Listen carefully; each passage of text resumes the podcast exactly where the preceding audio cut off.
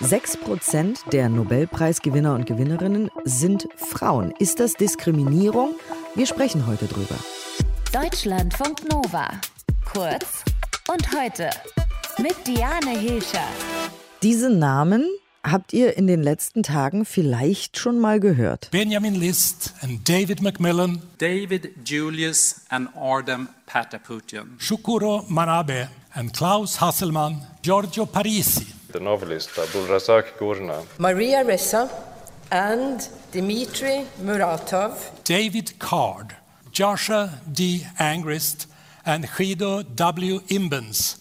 Das sind die Trägerinnen und Träger der Nobelpreise in diesem Jahr. Wobei es nur eine einzige Trägerin gibt, wie wir gehört haben, die Journalistin Maria Ressa, nämlich die den Friedensnobelpreis bekommen hat. Und darüber wollen wir jetzt nach der Vergabe der Preise auch nochmal genauer sprechen. Denn eine Frage ist ja, wie kann man in Zukunft dafür sorgen, dass mehr Frauen ausgezeichnet werden? Mathis Dirkes aus dem Deutschlandfunk Nova Team. Wie sieht's denn überhaupt aus mit der Statistik? Also wie viele Frauen haben bisher die Nobelpreise bekommen? Das sieht ja nicht so gut aus, ne? Das sieht wirklich sehr wenig aus. Die Nobelpreise gibt es ja schon seit deutlich über hundert Jahren und seitdem sind gerade mal etwas mehr als sechs Prozent der Auszeichnungen an Frauen gegangen. Man muss dazu sagen, der Anteil ist über die Zeit schon ein Stück äh, gestiegen, aber von irgendwas Richtung fünfzig fünfzig sind wir natürlich weit entfernt, zeigt ja die Vergabe in diesem Jahr auch nochmal ziemlich deutlich. Und jetzt ist die Frage, die sich viele stellen, was kann man tun? Also wie sieht es zum Beispiel aus mit einer Frauenquote? Ist es sinnvoll? Wird das diskutiert? Ja, diese Frauenquote wird immer mal wieder ins Spiel gebracht. Es gibt äh, Pro-Argumente, die gehen so in die Richtung, dass man Frauen in der Wissenschaft damit äh, sichtbarer machen könnte, damit vielleicht auch mehr weibliche Vorbilder schafft für Mädchen oder für junge Frauen, die ja sich irgendwie vorstellen können, zum Beispiel in die Wissenschaft, in die Forschung äh, zu gehen und irgendwie sagen, ja, ich sehe da eine Frau, die hat äh, es wirklich nach ganz, ganz oben geschafft, da möchte ich auch hin. Aber die Quote ist für die Verantwortlichen der Nobelpreise bisher kein Thema. Die sagen immer, sie wollen das nicht, hat äh, gerade auch nochmal der Generalsekretär der Königlich-Schwedischen Akademie der Wissenschaften klar gestellt. Der hat gesagt, nein, wir wollen die Frauenquote nicht einführen beim Nobelpreis. Das sei keine Lösung, weil eben die Besten immer für ihre Leistung geehrt werden sollen. Und da will man sich eben von keinen Quoten beeinflussen lassen.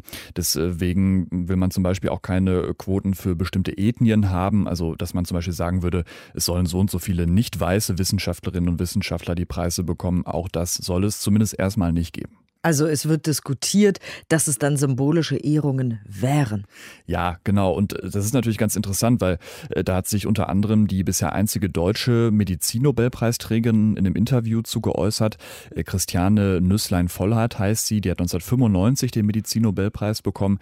Und die hat eine ziemlich klare Meinung und sagt, ja, sie hält eine Frauenquote für unwürdig sogar und will ausschließlich nach ihren Leistungen bewertet werden und eben nicht als Frau. Also so nach dem Motto, es kann kann halt irgendwie passieren, dann bekommt man als Frau einen Nobelpreis und es wird hinter den Kulissen oder im Subtext immer wieder gesagt, naja, hat sie halt nur bekommen, weil sie eine Frau ist. Also, sie hat dann aber auch in dem Interview klargestellt, aus ihrer Sicht muss immer, immer, immer ganz genau darauf geachtet werden, dass Frauen in der Forschung nicht diskriminiert werden.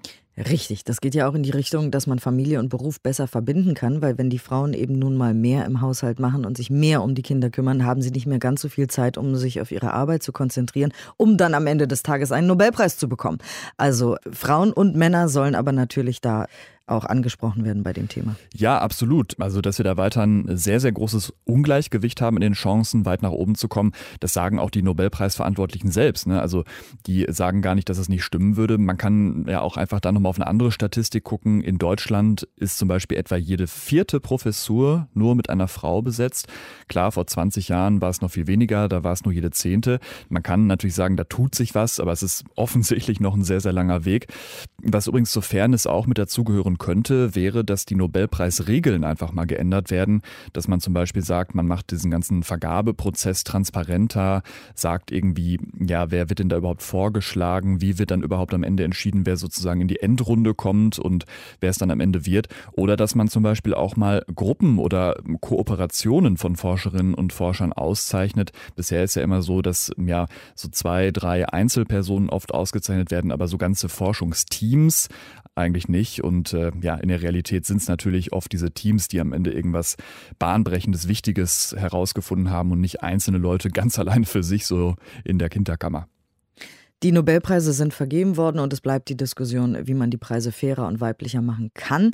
Aber vor den Preisen steht ja schon die ganze Wissenschaft und da ist auch immer die Frage und die bleibt und mit der müssen wir uns auch immer beschäftigen, wie wir eben die Wissenschaft als solche auch fairer und weiblicher machen können, weil es da eben doch noch sehr viel Diskriminierung gibt.